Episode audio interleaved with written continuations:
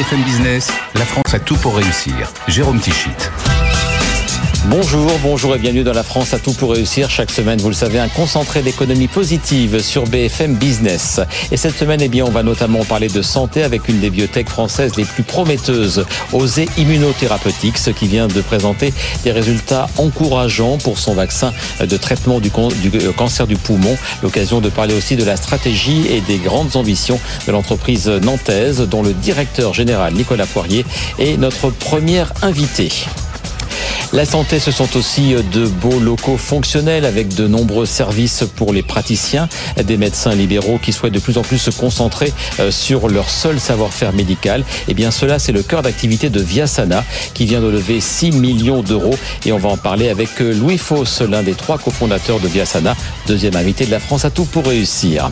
Enfin, nous parlerons aussi d'industrie avec Vercor qui entre dans le dur de la création de sa giga-usine de batteries électriques dans le Nord. Euh, Vercor pour faire aboutir son projet vient de rassembler 2 milliards d'euros. Les premières batteries made in Dunkerque sont attendues à la fin 2025.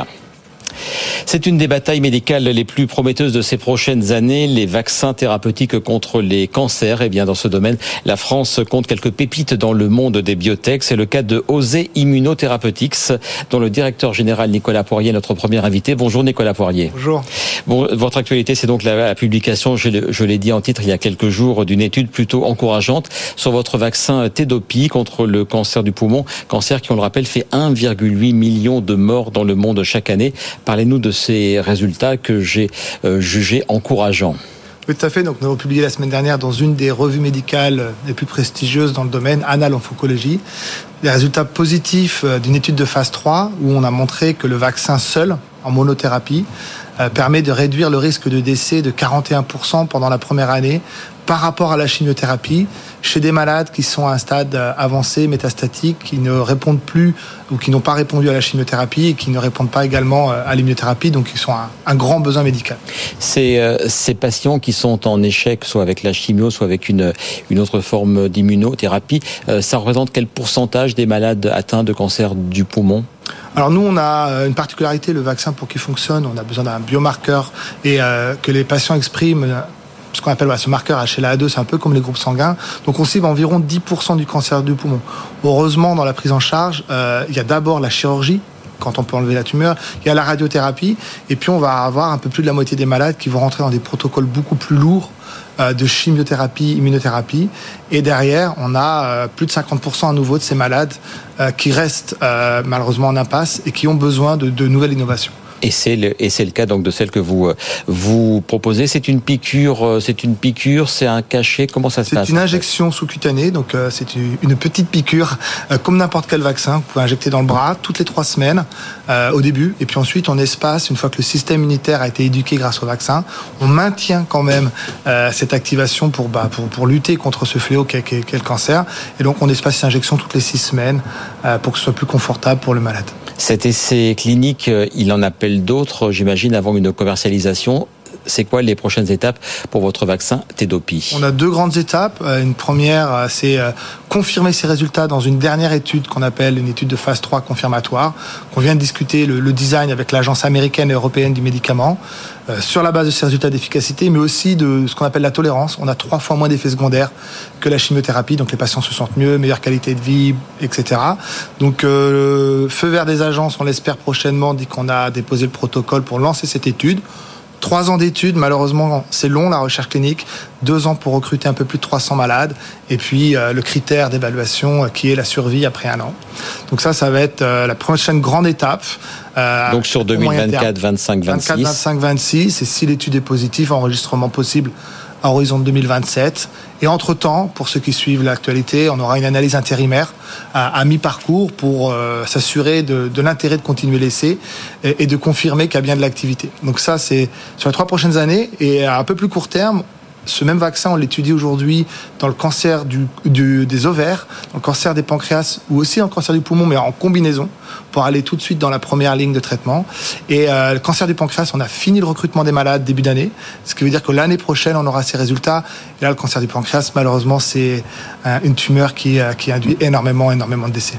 Et là, pareil, donc la, la commercialisation pour le, le vaccin contre le cancer du, euh, du pancréas, c'est à quelle échéance? Alors c'est exactement le même vaccin. Hein. C'est important. C'est le même, c'est le même calendrier. la composition du vaccin est la même, ce qui veut dire que si les résultats de phase 2 sont positifs l'année prochaine, il faut démarrer un programme de phase 3 et on est à nouveau sur une échelle euh, similaire de 3 ans, donc euh, on arrive sur 2027 également. Vous menez, je crois, donc aussi des, des recherches contre les tumeurs solides, les lymphomes, les, les problèmes de, de transplantation rénale. C'est aussi au cœur de vos, vos activités, je crois. Oui, OSE une société euh, qui a été construite sur euh, notre forte expertise de comment on peut réguler notre système immunitaire, lui apprendre à éliminer des tumeurs, ou à l'inverse, lui apprendre à ne pas rejeter une greffe, ou ne pas rejeter nos propres tissus. Et on mène en ce moment, c'est assez important aussi, un grand essai de phase 2 à l'échelle européenne dans la rectocolite hémorragique. C'est ces maladies du tube digestif où nos lymphocytes, nos globules blancs s'attaquent à notre côlon. Euh, et donc on doit annoncer très prochainement la fin du recrutement de cette étude de phase 2. Et les résultats sont quelques mois ensuite, donc vraiment plutôt sur la fin d'année, tout début d'année prochaine. C'est un catalyse très fort euh, qu'on attend à très court terme. Si on en vient à l'aspect business, vous êtes une, une entreprise qui a été euh, créée en 2012 à Nantes Là, je, là, je m'arrête un point sur Nantes. D'ailleurs, on parle souvent ici des biotech euh, nantaises. On a euh, beaucoup parlé, entre autres, de Valneva. Euh, il y a quoi? Il y a un écosystème très favorable. Qu'est-ce qui fait que ça fonctionne bien quand on est une biotech dans la région de Nantes? Je pense que Nantes a ce fabuleux écosystème où on a ce qu'on appelait à l'époque des instituts à la nantaise, construits il y a plus d'une maintenant une vingtaine d'années, où on a les chercheurs et les médecins qui travaillent ensemble dans les mêmes bâtiments pour essayer de comprendre qu'est-ce qui ne va pas dans les échantillons de malades, aller au laboratoire, retourner chez les médecins. Et tout cet environnement qui a été créé il y a une vingtaine, trentaine d'années a vu l'émergence de plusieurs biotech, de start-up au début, Valneva, Osé, Xenotera et d'autres. Et aujourd'hui, bah, effectivement, cet écosystème est mature et délivre des innovations euh, dans un environnement où les biotech travaillent avec les médecins et les chercheurs. C'est ça la force du site nantais. C'est l'union qui fait la force et vous dites aussi merci peut-être aux collectivités, merci à l'État, merci à la région Pays de la Loire, merci à BPI France qui euh, est intervenu. Je crois que vous avez eu un prêt de 1,5 million juste avant l'été, mais il y a eu d'autres aides aussi c'est un, un système euh, qui fonctionne bien parce qu'ici, on est là pour dire que des choses fonctionnent bien. Souvent, on dit qu'en France, rien ne va. Moi, j'aime bien des invités qui disent qu'il y a quand même des choses qui fonctionnent. Oui, non, la France a tout pour réussir. On a, Bravo. on a les chercheurs. J'en ferai presque une émission. presque une émission. On a une très belle recherche. Euh, des chercheurs, des médecins de grand, de, grand nom. Par exemple, l'Institut Gustave Roussy en oncologie, un des plus grands centres au monde.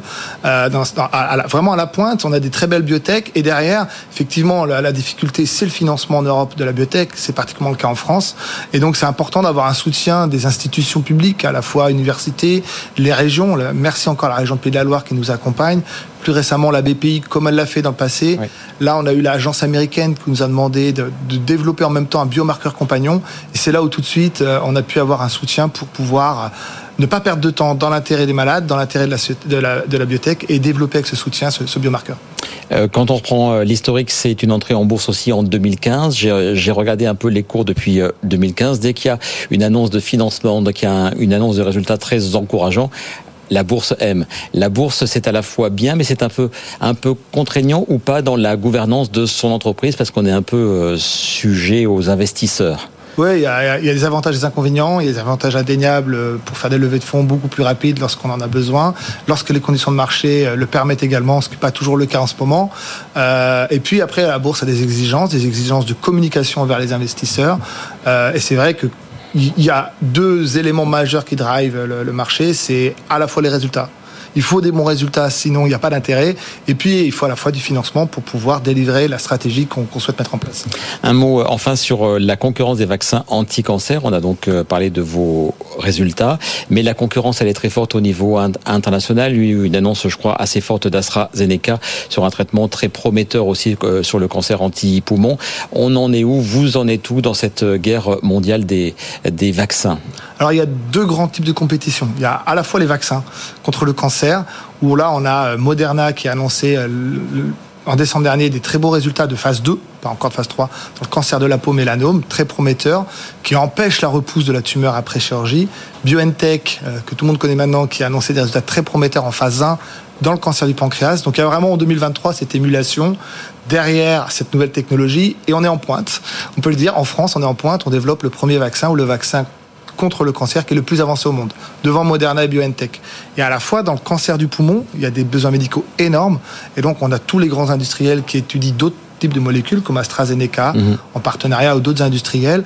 Et là, ils étudient plutôt des molécules qu'on appelle euh, des, de la chimiothérapie téléguidée ou des, des thérapies ciblées qui ont des résultats intéressants en phase 2, mais qui aujourd'hui peinent. On a vu trois échecs sur trois cette année en phase 3, ce qui montre la force de nos résultats.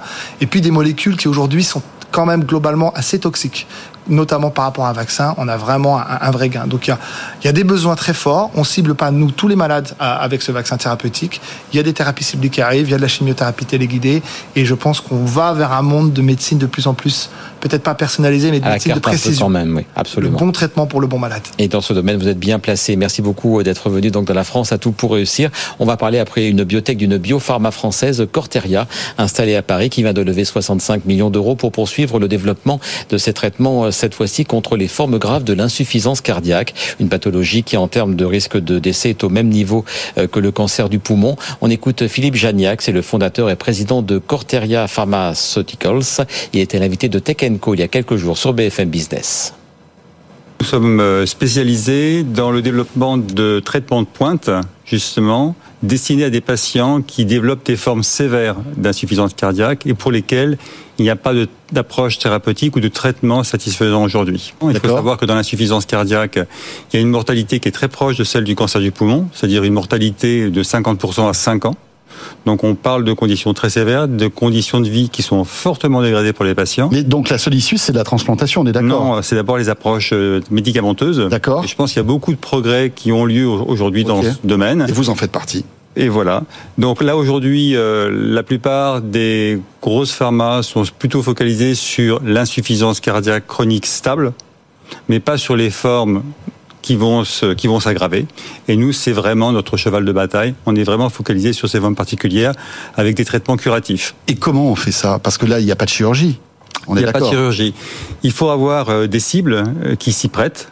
Et nous, euh, les cibles sur lesquelles nous travaillons ont la particularité justement d'adresser tous les organes qui sont affectés par l'insuffisance cardiaque. C'est pas uniquement le cœur, mais c'est aussi le rein, c'est les vaisseaux, c'est les poumons. Oui, parce qu'en fait, tous, tous les organes souffrent. Tous les organes vont souffrir. Notre traitement fait que nous avons une cible qui va à la fois améliorer le rein, le cœur, les vaisseaux et les poumons de façon concertée. Chose que jusqu'à présent, on n'était pas capable de faire. Avec des résultats probants Avec des résultats probants sur le plan clinique, qui ont été déjà validés en clinique avec la molécule naturelle, parce que la molécule qu'on utilise, c'est au départ une molécule naturelle qui rentre dans les systèmes de défense, que nous avons améliorée parce qu'elle ne peut pas être utilisée en clinique, parce qu'elle a une durée d'action qui est beaucoup trop courte de quelques minutes.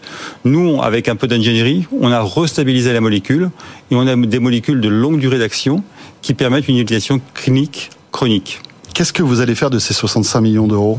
Alors, l'objectif de ces 65 millions d'euros, c'est bien sûr d'accélérer les phases de développement clinique avec des premiers essais chez l'homme qui, comme je vous le disais, vont démarrer en début de l'année prochaine. De pouvoir aussi recruter euh, plus d'effectifs pour encore, pour soutenir de façon plus efficace donc l'ensemble de ces activités. Et avec une commercialisation euh, qui, que vous estimez à quelle date? La première 2028. Voilà donc pour euh, Corteria qui va de lever 65 millions d'euros. Deuxième invité à présent de la France à tout pour réussir. Bonjour Louis Foss. Bonjour Jérôme. Vous êtes le cofondateur de Viasana qui vient d'annoncer une levée de 6 millions d'euros. Avant de parler de, cette levée, de ce que vous allez en faire, Viasana, c'est quoi votre concept? Je crois qu'on est dans, vous euh, fournissez des locaux clés en main à des professionnels de santé. Détaillez-nous cela. Absolument. Euh, notre ambition, c'est de révolutionner la manière, l'expérience de la santé en libéral et pour ce faire, on propose aux professionnels de santé des espaces clés en main, je dirais même sur mesure, euh, tous les services dont ils ont besoin, de la flexibilité, c'est-à-dire qu'ils peuvent louer un cabinet clé en main dès une journée par semaine jusqu'au temps plein, et l'accès à toute une communauté de professionnels. Euh, donc, si je comprends bien, vous louez vous-même à des bailleurs immobiliers des, des espaces libres. C'est vous les louez tels quels, vous les modifiez pour euh, pour les relouer ensuite à des professionnels de la de la santé. Hein, c'est bien ça? Oui, exactement. On prend à bail des espaces, des bureaux, des commerces. On fait des gros travaux euh, d'isolation phonique, de de remise aux normes. On installe des points d'eau, etc et ensuite on les loue aux professionnels de santé sur une base un peu plus flexible et avec tous les services qu'on va apporter autour. Les services, lesquels Ça peut être quoi par exemple? Déjà, il y a tout l'aspect, on va dire, facility management, toute la, la gestion de l'espace au quotidien. Donc, il y a le ménage qui est pris en charge tous les deux jours, assurance, internet. Euh, l'idée, c'est qu'ils arrivent et ils ont un espace euh, clé en main où ils n'auront besoin de rien s'occuper. Et ensuite, il y a des services supplémentaires pour les aider à gérer leur pratique. Donc, par exemple, ils arrivent chez nous, ils ont un shooting photo pro qui leur est offert. Mmh. Euh, ils ont des agendas de réservation, ils ont des terminaux de paiement, euh, toute une palette de services qui leur permet de faciliter leur installation. Et donc, vous ne vous adressez qu'à des médecins libéraux, on est bien d'accord Exactement. Euh, on s'adresse à des médecins qui, veulent exercer en libéral. Euh, ça peut être du médical, ou du paramédical. Et ce sont alors pour le médical des spécialistes, des généralistes, quel type de médecins dans vos dans vos clients actuels en tout ouais, cas Généralistes et spécialistes. Quand on a commencé, c'était surtout sur le paramédical. Plus on avance, plus on a du médical. Et là, notre ambition, aujourd'hui, il y a 400 000 professionnels de santé qui exercent en France. Mhm. Tous ont ce même besoin de flexibilité et d'avoir un cadre clé en main. Donc, c'est de, de, de, parler à l'ensemble des professionnels de santé. Votre rémunération, votre modèle économique, qu'est-ce que vous facturez à ces, à ces praticiens? Ouais, euh, pour vous donner un, ordre de grandeur, admettons que vous êtes psychiatre, vous voulez un cabinet une journée par semaine, euh, ça va vous coûter à peu près 350 euros. Donc, pour 4 jours euh, dans le mois. Euh, vous avez tout qui est inclus et ensuite pour un pour un, un temps plein par exemple ça va être à peu près 1600 euros par mois. Et ça va dépendre ensuite bah, de la surcouche de service que vous voulez, de la taille du cabinet, de la localisation, mais c'est à peu près dans ces eaux-là. Et, et, voilà, et de la et de la ville aussi, parce qu'évidemment, donc c'est pas les mêmes les, les, mêmes loyers selon les villes. Euh, si on reprend un peu la jeunesse de vo votre entreprise créée en 2020 avec euh, Ulysse Vallier et Gauthier Joss, vous étiez tous les trois euh, étudiants, je, je, crois, étudiants en quoi? Comment s'est faite cette rencontre? Et pourquoi aller sur ce business-là? Oui, exactement. Euh, bah, le, le, point de départ, si vous voulez, de Yasana, on était trois copains. Euh, on était en master entrepreneuriat donc où il pousse pas mal les, les gens à s'associer les uns contre les autres. Donc c'est comme ça qu'on s'est rencontrés. Et le point de départ, c'est qu'on avait des amis qui étaient professionnels de santé et qui avaient un peu toutes les peines du monde à trouver un lieu où exercer. Parce que bah, quand on démarre son activité en libéral, on a besoin d'y aller progressivement. Et on s'est dit, bah, c'est pas normal d'avoir à louer un cabinet à temps plein quand on a besoin que quelques jours par semaine. Et du coup, on a déroulé ce fil-là et on s'est rendu compte que le problème était beaucoup plus vaste. En fait, il y a les personnes en démarrage d'activité, mais vous allez avoir le docteur qui est à cheval avec un exercice en libéral et la clinique ou l'hôpital, le psychologue qui euh, fait des visios une partie de la semaine tranquillement depuis chez lui et le reste du temps en, en, en cabinet. Donc il y a énormément de cas de figure. Et face à ça, ils ont très peu d'options. Et la différence entre les maisons de santé. Partout en France, on voit, on voit fleurir des maisons de santé, souvent sou, euh, soutenues par les collectivités, les mairies, les conseils euh, départementaux, euh, etc. C'est quoi votre différence et votre éventuelle valeur ajoutée? Oui. La grande différence avec tous ces modèles de, de centres de santé ou de maisons de santé, c'est que on, les professionnels chez nous restent indépendants et donc libres de leur pratique. Ils ne sont pas sont salariés de pas cette salariés. maison. Voilà. Nous, on n'intervient pas dans le parcours de soins oui. du patient, dans leur tarification, etc. Donc en gros, ce qu'on leur propose, c'est le libéral mais sans les tracas. Si on reprend votre histoire, donc le premier centre la, la création en 2020, premier centre à Boulogne-Billancourt, je crois, la même année, et ensuite euh, ça a été à, à, Paris 16. Au bout de ces trois ans, 2020-2023, on en est où en cette rentrée 2023 sur le nombre de sites et de clients? Aujourd'hui, on a 25 centres qui sont ouverts à Paris, euh, à Lyon. Là, on a quatre centres qui ouvrent pour la rentrée, donc on démarre très fort dans cette ville, et on regarde beaucoup de dossiers à Bordeaux, à Marseille, à Lille. Euh, L'idée, c'est de vraiment couvrir le territoire. C'est le but de, de, cette levée de fonds, de nous élargir, euh, d'ouvrir des sites qui, sont, qui soient plus grands et d'étoffer toute notre gamme de, de services. Euh, à quelle échéance tout le, tout le territoire? Et puis, j'imagine que ce qui, vous, ce qui vous intéresse, c'est les grandes villes, pas forcément les zones un peu plus rurales. Alors, pour, pour l'instant, on a commencé en effet avec un modèle très urbain, mais on s'étend petit à petit. Avant, on était à Paris, vraiment Paris même, et puis maintenant, on est à, Sèvres, à Levallois, à Boulogne, et on commence à s'étendre petit à petit. Euh, on pense que d'ici les 2-3 prochaines années, on sera implanté déjà d'ici euh, dans, dans 4-5 villes euh, françaises, et on va continuer à s'étendre. Aujourd'hui, tous les voyants sont ouverts.